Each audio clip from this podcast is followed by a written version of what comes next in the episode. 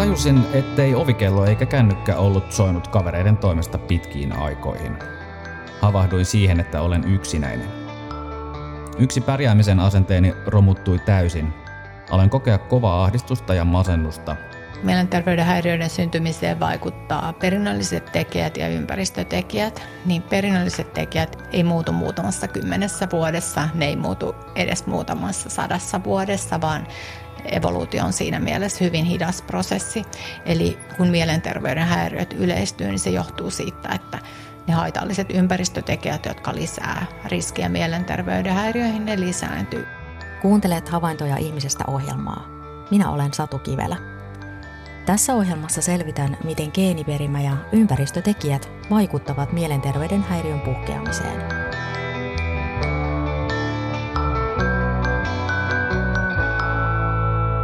Viimeisten 20 vuoden aikana mielenterveyshäiriöistä erityisesti masennus- ja ahdistuneisuushäiriöt ovat lisääntyneet. Tässä ohjelmassa keskitytään erityisesti niihin. Joka viidennellä suomalaisella on elämänsä aikana jokin mielenterveyshäiriö. Silti mielenterveyden ongelmiin liittyy yhä häpeää. Kiitos jokaiselle omista kokemuksistaan kertoneelle. Sain ohjelmaani paljon tarinoita suomalaisten elämästä – Moni kertoi, että mieli oli lopulta järkkynyt arjen kuormituksen takia. Nimimerkki Tonin elämä on ollut raskasta kauan. Muutama vuosi sitten Toni havahtui telkkaria katsoessaan siihen, että hän on yksinäinen. Tajusin, ettei ovikello eikä kännykkä ollut soinut kavereiden toimesta pitkiin aikoihin. Havahduin siihen, että olen yksinäinen. Yksi pärjäämisen asenteeni romuttui täysin Aloin kokea kovaa ahdistusta ja masennusta. Aloin myös pelätä ajatusta yksinäisestä tulevaisuudesta ja kuolemasta.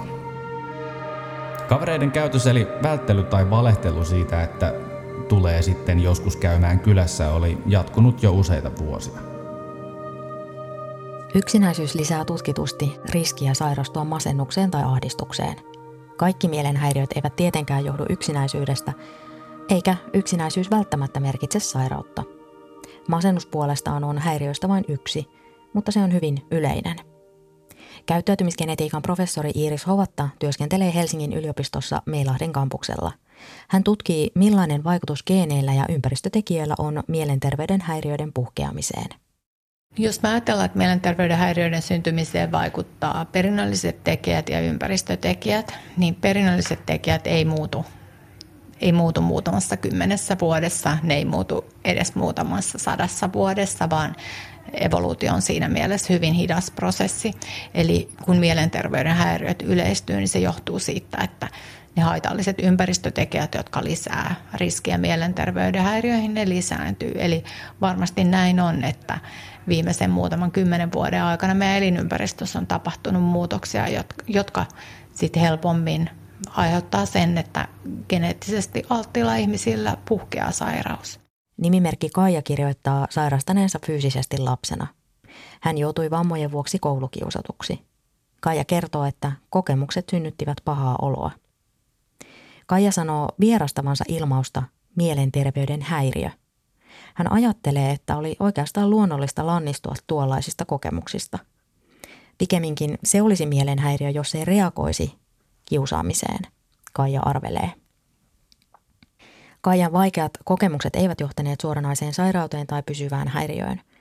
Mielenhäiriöissä kyse ei ole valinnoista tai vahvuudesta. Ihminen sairastuu johonkin harvoin ilman syytä. Sairastumiseen vaikuttavat sekä perinnölliset tekijät että ympäristötekijät. Usein sairaus on reaktio tilanteeseen tai kriisiin, jossa ihmisen voimavarat ehtyvät. Tämmöinen perinnöllinen alttius mielenterveyshäiriöissä menee yleensä niin suvussa ja perheissä, mutta se voi ilmentyä eri tavoin. Jos vaikka on suvussa skitsofreniaa, niin se ei tarkoita, että muilla sitten se ilmenee samanlaisena sairautena, vaan se voi olla jotain muuta. Joo, se tiedetään mielenterveyden häiriöistä, että on paljon yhteissairastavuutta ensinnäkin ja esimerkiksi samalla henkilöllä voi olla esimerkiksi – vakava masennus ja joku ahdistuneisuushäiriö. Tämä on hyvin yleistä. Ja tiedetään, että, että niin kuin mainitsit, että voi olla, että suvussa kulkee jotain mielenterveyden häiriötä, mutta että se ei ole esiinny ihan samalla tavalla kaikilla Henkilöllä voi olla, että osalla on masennusoiretta ja osalla sitten ehkä skitsofreniaa ja jo vaikka, vaikka sitten kaksisuuntaista mielialahäiriötä. Ja tämä johtuu siitä, että me tiedetään, että näillä sairauksilla on osittain päällekkäinen perinnöllinen alttius. Eli ei ole olemassa mitään tämmöistä yhtä masennusgeeniä tai yhtä ahdistuneisuusgeeniä, että olisi joku tämmöinen tietty geenivariantti, jonka perittyään ihmisellä olisi hirveän korkea riski sairastua siihen sairauteen. Mielensairauksia on hyvin monenlaisia. Masennuksen ja ahdistuneisuushäiriön lisäksi yleisimpiä ovat kaksisuuntainen mielialahäiriö, persoonallisuushäiriö ja syömishäiriöt. Joissain mielenterveyden häiriöissä sit esimerkiksi tiettyjen hermoratojen toiminta muuttuu niin, että jotkut radat saattaa toimia voimakkaammin ja toiset radat taas heikommin. Ja tämä aiheuttaa sen, että, että voi sanoa, että on tämmöistä niin kuin epäbalanssia aivoissa, joka sitten vaikuttaa meidän käyttäytymiseen ja sitä kautta saattaa aiheuttaa mielenterveyden häiriön puhkeamisen. Mielenterveyden häiriöt ovat aivosairauksia. Joka viides suomalainen sairastuu jossain elämänsä vaiheessa masennukseen. Ahdistuneisuushäiriöstä kärsii jossain vaiheessa joka neljäs. Masennus ei ilmene kaikilla samalla tavalla – Nimimerkki Maiju kertoo sairastumisestaan näin. Masennuin opiskellessani yliopistossa viimeistä vuotta. Taloudellinen tilanteeni oli huono. Joka viikko stressasin, riittääkö rahat. Tein opiskelujen ohessa myös töitä, joten minulla ei juurikaan ollut vapaa-aikaa. Koin työpaikallani kiusaamista ja epäreilua kohtelua. En silloin tajunnut kohtelun olevan väärin – kun valmistuin ja sain oman alan töitä, lähti oloni välittömästi paranemaan. Työympäristöni muuttui, taloudellinen tilanteeni parani ja minulla oli pitkästä aikaa vapaa-aikaa. Olisi ollut oikeasti ihme, jos en olisi aiemmassa elämäntilanteessani masentunut. Mielenterveyden häiriö johtuu perimän ja ympäristötekijöiden yhteisvaikutuksesta – Mielenterveyshäiriöt ovat yleisin syy työkyvyttömyyseläkkeissä. Kasvun syy ei ole geeneissä, sillä ihmisen perimä muuttuu todella hitaasti. Millaiset ympäristötekijät oikein saavat nuoret ja vanhat, perheelliset ja perheettömät, siis kenet tahansa, sairastumaan?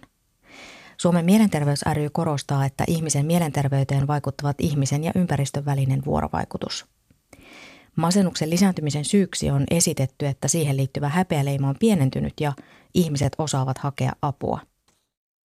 Mielenterveyden häiriöiden lisääntymiseen vaikuttaa myös se, että elinympäristömme on muuttunut hektisemmäksi. Mikäli stressi on pitkäkestoista, se voi laukaista ahdistuneisuushäiriön tai masennuksen sille alttiilla henkilöllä. Tässä vaikuttaa ennen kaikkea se, että henkilö itse kokee asian stressaavana. Joo, masennus on lisääntynyt epidemiologisten tutkimusten mukaan ja ahdistuneisuushäiriöistä myös yleistynyt ahdistuneisuushäiriö, jossa siis se ahdistuneisuus kohdistuu tuleviin tapahtumiin. Ja se onkin itse asiassa hyvin lähellä masennusta siinä mielessä, että masennuksessa usein jäädään märehtimään menneitä tapahtumia, kun taas sit yleistyne, yleistyneessä ahdistuneisuushäiriössä se kohdistuu tulevien asioiden murehtimiseen – Eli voi olla, että, tässä meidän nykyisessä elämäntyylissä on tekijöitä, jotka nimenomaan tämän tyyppiselle sairastavuudelle altistaa. Ja se tosissaan myös tiedetään, että siitä on ihan myös epidemiologisia tutkimuksia, että työstressi lisää, lisää masennuksen esiintyvyyttä. Kriisi voi iskeä kenen tahansa elämään. Syitä on lukuisia. Pitkittynyt stressi, uupuminen töissä tai opinnoissa, ero, yksinäisyys, päihdeongelmat, talousvaikeudet, oma tai läheisen sairastuminen. Myös rikoksen tai väkivallan uhriksi joutuminen lisää sairastumisen riskiä. Terveyden ja hyvinvoinnin laitoksen mukaan mielen järkkymisellä on yhteys esimerkiksi vähävaraisuuteen ja matalaan asemaan yhteisössä.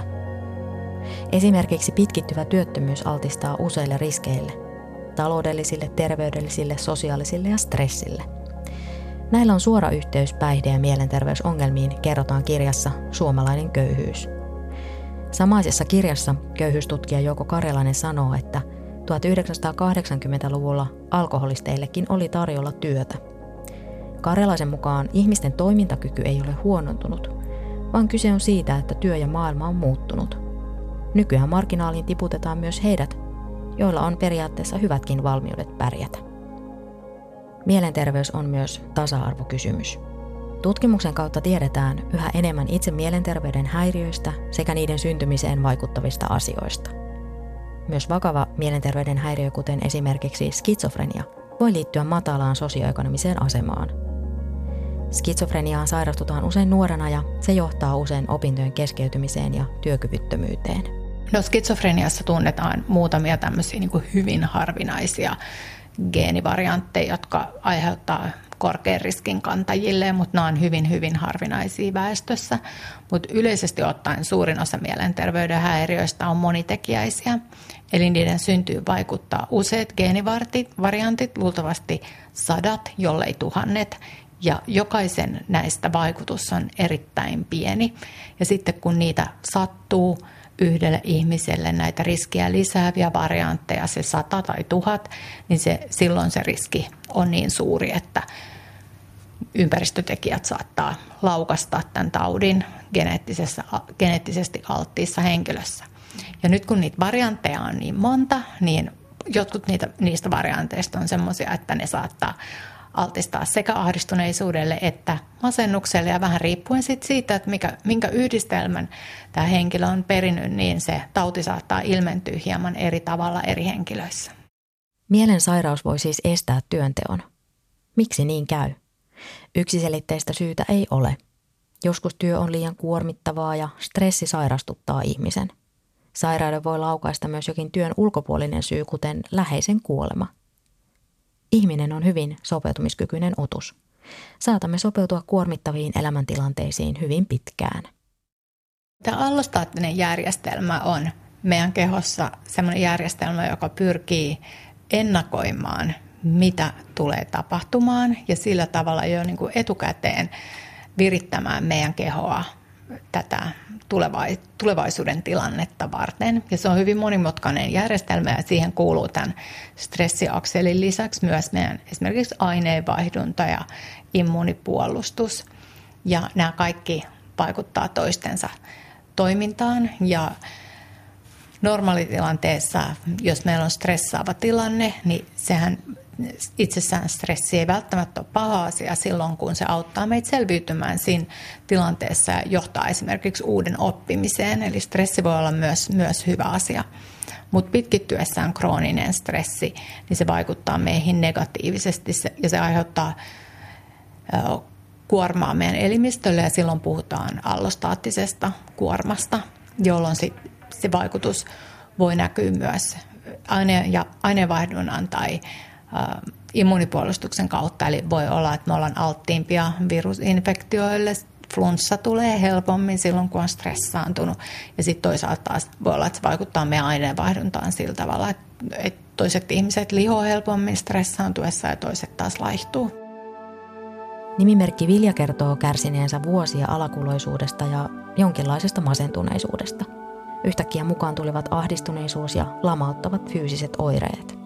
Vilja kertoo kokeneensa ahdistusta pienistäkin asioista.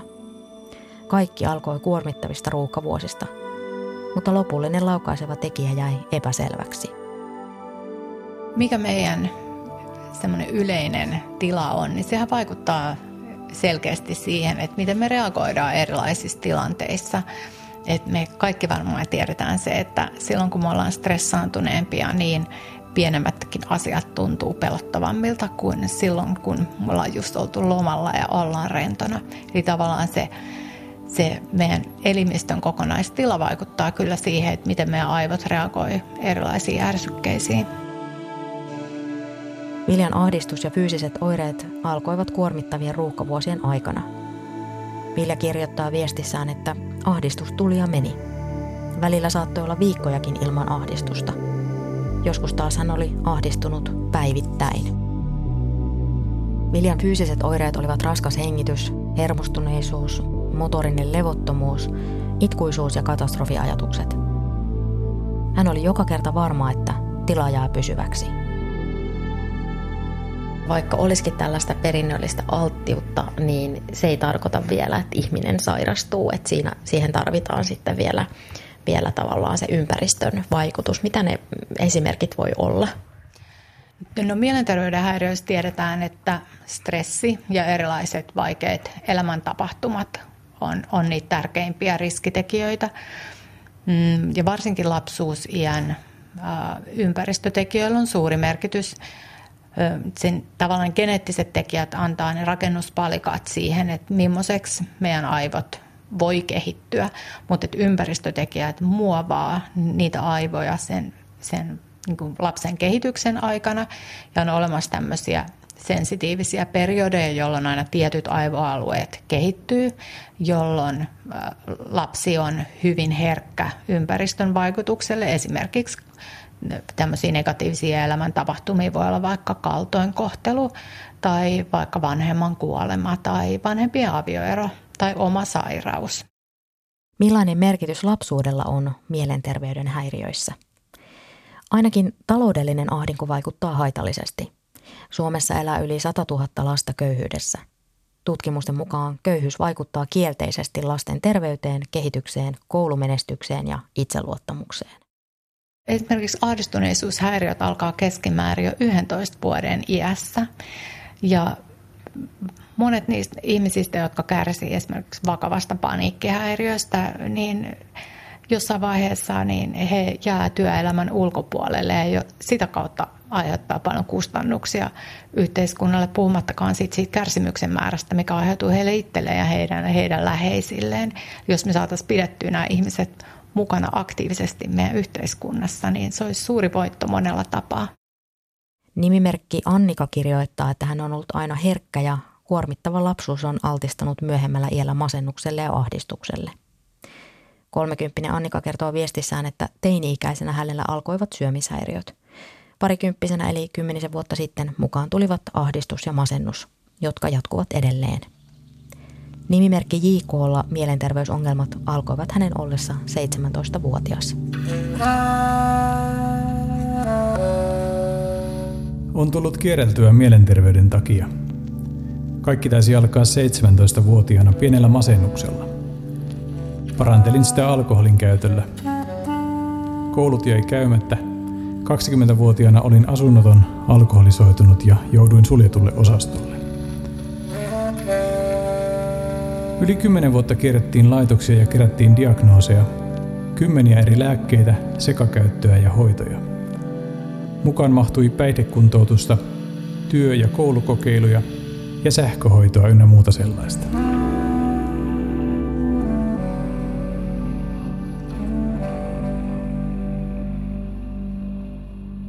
Masennuksen lisäksi yksi tavallisimmista ja eniten lisääntyneistä mielenterveysongelmista on ahdistuneisuushäiriö.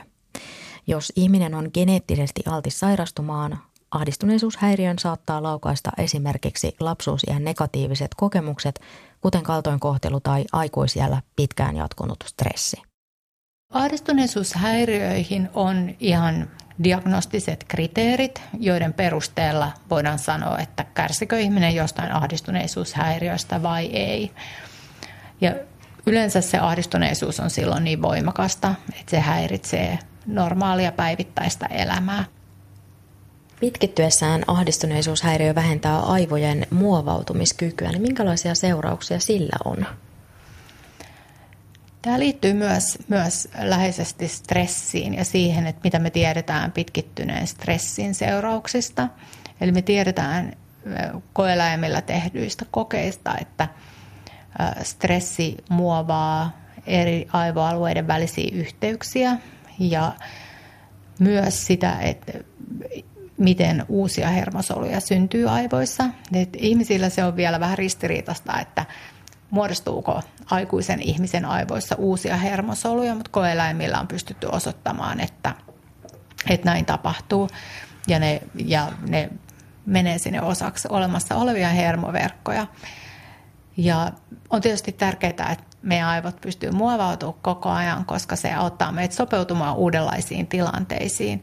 Ja silloin kun tämä sopeutumiskyky heikkenee, niin silloin me myöskin ei pystytä samalla tavalla suhtautumaan uusiin tilanteisiin kuin, kuin silloin, kun se muovautumiskyky on parempi. Minulla on ahdistuneisuushäiriö ja paniikkihäiriön oireita. Ammattini kuvataiteilijana ja eri alojen pätkätyöläisenä kuormittaa, kuten myös totaalinen köyhyys aalloittain. Pidän itseni liikkeessä ja aktiivisena, jolloin oireet hellittävät. Välillä masennusjaksot kaatavat sängyn pohjalle, mutta siihen olen jo tottunut. Olen alkanut tapailla turvallista miestä. Siitä on syntynyt parempaa perusturvallisuuden tunnetta. Kymmenen vuoden sinkkuilu olikin jo ehtinyt saada yksinäisyyden tunteen sietokyyn rajalle. Ahdistuneisuushäiriöitä on olemassa useita erilaisia. Kaikille muodoille on tyypillistä pitkittynyt pelko ja ahdistuneisuus. Mutta me tosissaan voidaan jakaa eri diagnostisiin luokkiin riippuen siitä, että millä tavalla se pelko tai ahdistuneisuus ilmenee. Ja näistä yleisimpiä on paniikkihäiriö, jossa se pelko tulee tämmöisinä hyvin intensiivisinä kohtauksina. Sitten on yleistynyt ahdistuneisuushäiriö, jossa se, se ahdistus on epämääräisempää. Se ei välttämättä kohdistu mihinkään tiettyyn asiaan, mutta se kohdistuu tulevaisuuden tapahtumiin. Eli tavallaan ihminen murehtii, mitä tulevaisuudessa tapahtuu. Sitten on sosiaalisten tilanteiden pelko, joka voidaan kutsua myös kahvikuppineuroosiksi. Äh, ehkä ihminen pelkää sosiaalisia tilanteita tai, tai esiintymistä. Ja sitten on määräkohteisia pelkoja, ja näihin kuuluu esimerkiksi hämähäkkipelko, käärmepelko, korkean paikan kammo, lentopelko. Ahdistuneisuushäiriössä se ihmisen vireystilan säätely mm, häiriintyy ja se vaikuttaa siihen toimintakykyyn, koska tavallaan se, se ahdistuneisuus vie itsessään niin paljon sitten energiaa ja sitten vaikuttaa totta kai siihen, siihen käyttäytymiseen. Niin miten se, miten se sitten tavallaan ilmenee käytännössä se säätelyn häiriintyminen? No on tavallaan on tärkeää, että me pystytään pitämään oikein tyyppistä vireystilaa yllä. Eli meidän pitää pystyä reagoimaan uhkiin, koska pelko sinänsä on normaali tunne pelottavassa tilanteessa ja se suojaa meitä vaaroilta ja uhilta. Eli jos tulee vaikka palohälytys, niin meidän on tietysti tärkeää, että me pystytään reagoimaan siihen palohälytykseen, eli käytännössä poistumaan rauhallisesti paikalta.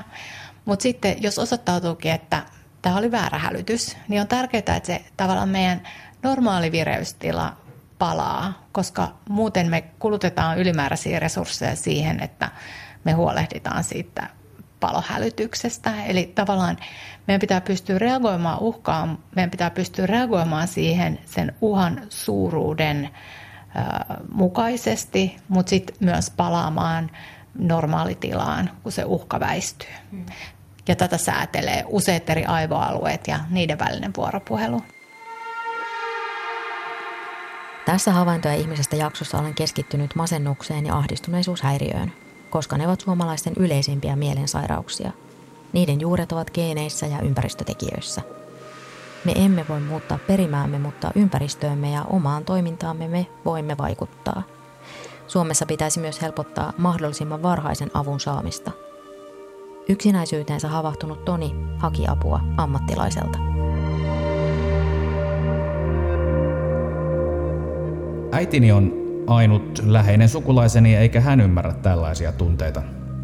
Aloin etsiä verkosta tietoa, kenelle näitä asioita voisi purkaa. Otin yhteyttä psykoterapeuttiin ja sain ajan. Terapeutin huoneessa istahdin tuoliin ja hän istui vastapäiseen. Aloin purkaa ajatuksia sekä tunteita niin, että nenäliinat kastuivat kyynelistäni. Menneisyydellä oli vaikutusta tunnekuohun syntymiseen, Minua on kiusattu koulussa ja olen joutunut rikoksen uhriksi. Terapeutti halusi kuitenkin pureutua sen hetken ongelmaan eli yksinäisyyteen ja sen ratkaisuihin. Terapeutti ehdotti opiskelua, töitä ja sosiaalisia aktiviteetteja kuten Pokemon Go pelaamista. Peli oli siihen aikaan paljon otsikoissa kaikkialla. Jouduin kertomaan sairauksistani ja köyhyydestäni, Mulla ei ole varaa ostaa uutta puhelinta ja niin edelleen. Siksi terapeutin ehdotukset kaatuivat aika nopeasti. Terapiassa sain kuitenkin henkistä taakkaani kevennettyä. Paljon jäi sanomatta, kun munakello ilmoitti, että terapiaistunto päättyy nyt. Kävellessäni kotiin mietin, mitä kautta voisin nopeasti löytää hyviä uusia kavereita.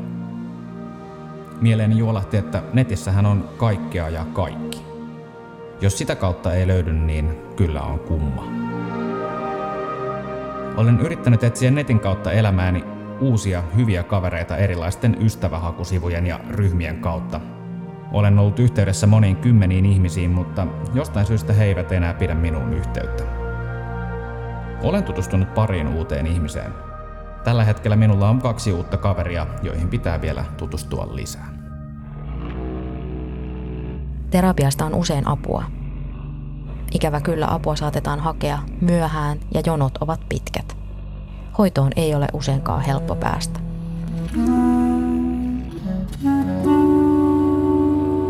Muistatko nimimerkin JK? Hän masentui 17-vuotiaana ja lääkitsi oloaan päihteillä.